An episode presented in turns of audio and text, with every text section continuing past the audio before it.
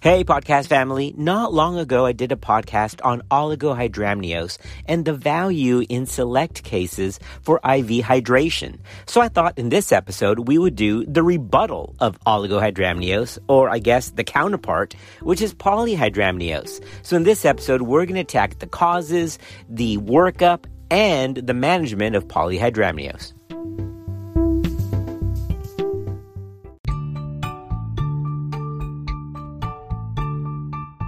Life is too short and too unpredictable to go through without some sort of vision or passion. If you don't know what your passion is, find it now. This is our passion. This is Clinical Pearls. In the previous podcast where we covered oligohydramnios, we talked about the formation of amniotic fluid. Basically, in the first part of pregnancy, the amniotic fluid is mainly composed of transudative fluid across the chorion and the amnion. But in the latter half of pregnancy, an increasing contribution to amniotic fluid is made from fetal urine production. Later on in pregnancy, even though fetal urine production is the primary source of amniotic fluid, there's other contributors as well. Not only is the chorion and the amnion small contributors to the amniotic fluid, but so is fetal lung fluid and fetal oral and nasal secretions, but obviously to a lower extent than fetal urine production. The term polyhydramnios, also known as hydramnios, refers to excessive amounts of amniotic fluid. Remember that the main routes of amniotic fluid removal are fetal swallowing and absorption via the intramembranous pathway. The overall incidence of polyhydramnios is around 0.2 to 2% of all pregnancies. This is more common in twins, likely due to the complication of monochorionic placentation idiopathic polyhydramnios can still occur in about 1% of all pregnancies. Remember, idiopathic is not in twins, not in maternal diabetes, and no other overt source can be found causes of polyhydramnios are varied and account for various percentages of cases.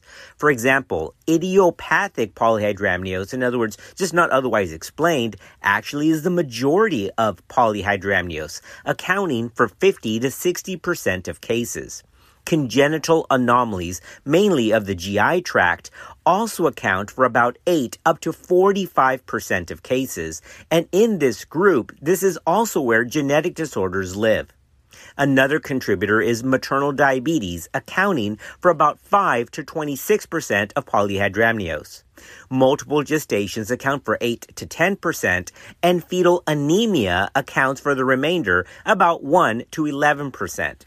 Yes, I know those percentages don't add up to 100, but that's okay because there's such big, broad categories that that's why they're ranges. The important thing is to remember that, no joke, the biggest cause of polyhydramnios is actually idiopathic. Then the next biggest category is congenital anomalies or genetic disorders, followed by maternal diabetes. Then comes multiple gestation, and then the last percentage or the smallest cohort is fetal anemia. All right, now let's talk about diagnosis. Remember that there's two commonly used sonographic measurements that are used to determine the volume of amniotic fluid. The amniotic fluid index or the AFI and my favorite the MVP, which is maximal vertical pocket or the single deepest pocket. If you're struggling to lose weight, you've probably heard about weight loss medications like Wegovy or Zepbound, and you might be wondering if they're right for you. Meet PlushCare, a leading telehealth provider with doctors who are there for you day and night to partner with you in your weight loss journey. If you qualify, they can safely prescribe you medication from the comfort of your own home. To get started, visit plushcare.com slash weight loss. That's plushcare.com slash weight loss. Plushcare.com slash weight loss. Now, if you're getting ready to do your oral board, you know you're going to be asked these numbers because it's a staple of obstetrics. For AFI, remember that the normal range is 8 to 24, with on the lower spectrum 5 to 8 being borderline and less than 5 being oligohydramnios. On the opposite end, which is our podcast topic of excessive fluid, an AFI greater than 24 qualifies for polyhydramnios. But remember, poly is also graded mild, moderate, and severe, and we're going to get into that in just a minute. If you're using the MVP, the maximal vertical pocket, then it's a single measurement greater than or equal to 8 centimeters. All right, now here's a shout out to the MVP, the maximal vertical pocket, or the single deepest pocket, because that is preferred by Society of Maternal Fetal Medicine in the third trimester.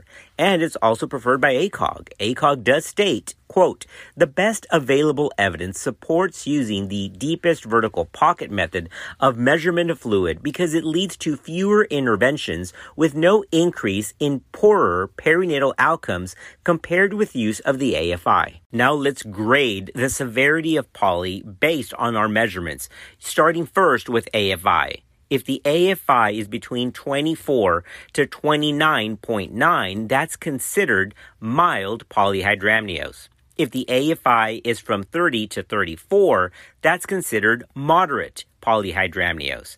And severe poly is an AFI greater than or equal to 35. Everybody good? So 24 to 30 is mild, moderate is 30 to 34, and then greater than 35 is severe. Using the maximal vertical pocket, an 8 to 11 measurement is mild poly, a 12 to 15 centimeter measurement is moderate poly, and severe poly with a maximal vertical pocket is a measurement greater than 16. All right, so MVP 8 to 11 mild, 12 to 15 moderate, and greater than 16 is severe poly. Now, here's a clinical pearl. There is some evidence that increasing severity of poly correlates with an increased risk of perinatal mortality and the chance of finding congenital anomalies. Now let's walk down this management algorithm. You've just diagnosed your patient with polyhydramnios of some severity. Well, what's next? Well, the next thing is to try to find a cause. Remember, you must do a detailed anatomical survey to rule out some gross or sonographically evident congenital anomaly. Also consider a workup to rule out alloimmunization, look for a congenital infection, and make sure that you've done an appropriate screen for maternal diabetes.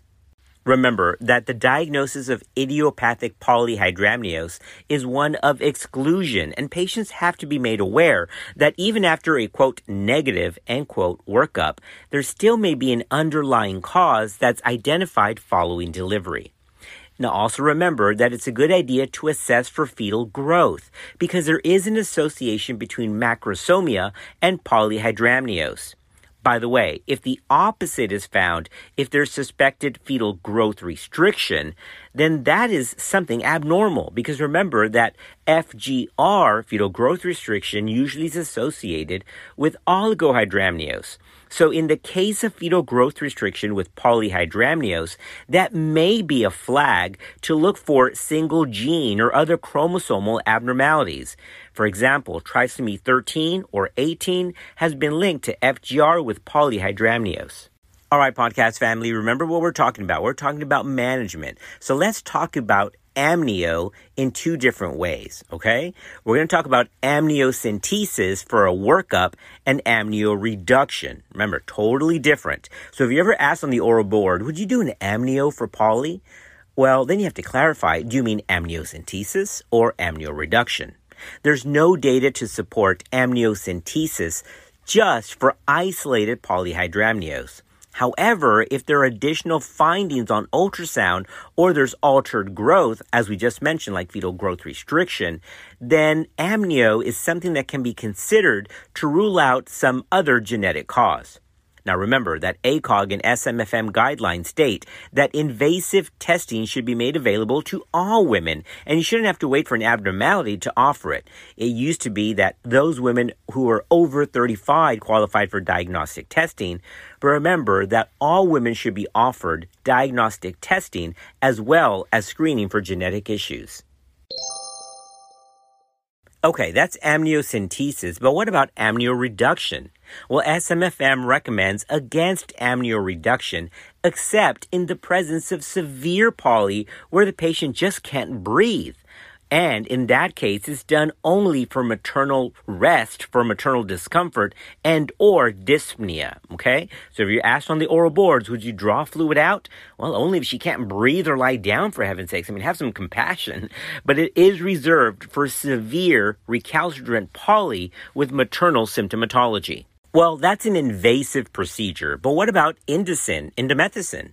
Well, Indocin is not recommended for the sole purpose of decreasing amniotic fluid, because there are some increased neonatal risks. Like, although it can give you decreased urine production, it can result in elevated serum creatinine. It's also been associated with intraventricular hemorrhage, periventricular leukomalacia, and necrotizing enterocolitis. So stay away from Indocin just for poly treatment.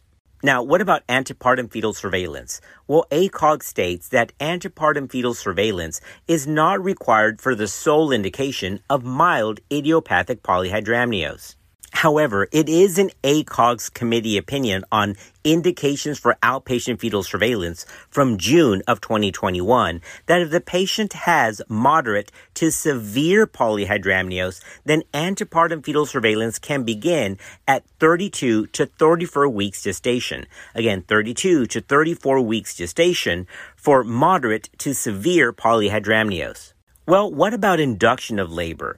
Well, here's where it gets kind of sticky because according to ACOG's committee opinion, the timing of delivery for mild idiopathic poly shouldn't change. The recommendation is still to be full term at 39 weeks and 0 days or beyond. However, it's weird that it only mentions mild idiopathic poly.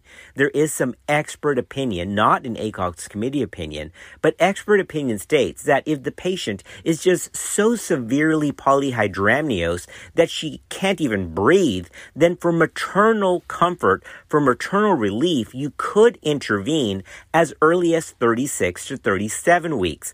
But again, that's expert opinion. And it is kind of weird that the committee opinion from ACOG only mentions timing of delivery for mild idiopathic and makes zero comment for moderate or severe. And I guess it wanted to stay clear of any controversy. Okay, fine, that's ACOG, but what about SMFM? Well, SMFM's consult series number 46 from 2018 also kind of stays clear of that topic. It only mentions avoidance of induction under 39 weeks in cases of mild idiopathic poly, just like ACOG. Here's the SMFM quote. Quote, we recommend that labor should be allowed to occur spontaneously at term for women with mild idiopathic polyhydramnios, and that induction, if planned, should not occur less than 39 weeks of gestation in the absence of other indications. And that's where the expert opinion comes in, that the other indication is maternal discomfort, maternal inability to sleep or even lie down. So that's where it gets kind of gray. SMFM continues, quote, and that mode of delivery should be determined based on usual obstetric indications, end quote. Well, that makes sense. Just because you have poly doesn't mean you're going to C-section them. But once again, both ACOG and SMFM only state that induction should not occur under 39 weeks for mild idiopathic poly, no mention about moderate or severe.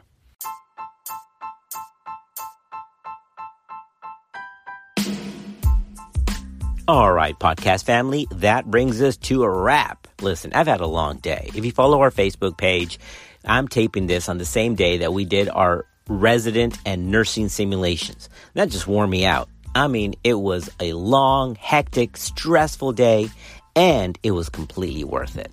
But nothing like wrapping up a day at, oh, almost 11 p.m. at night by doing a podcast. Why? Because it's what we do. As always, we're thankful for you. I gotta tell you, I get your messages through Facebook. Thank you for that. It really does make me smile. I love answering your all's questions. Please keep it going so that we can encourage each other and build each other up. Keep doing what you're doing, and we'll see you on another episode of Clinical Pearls.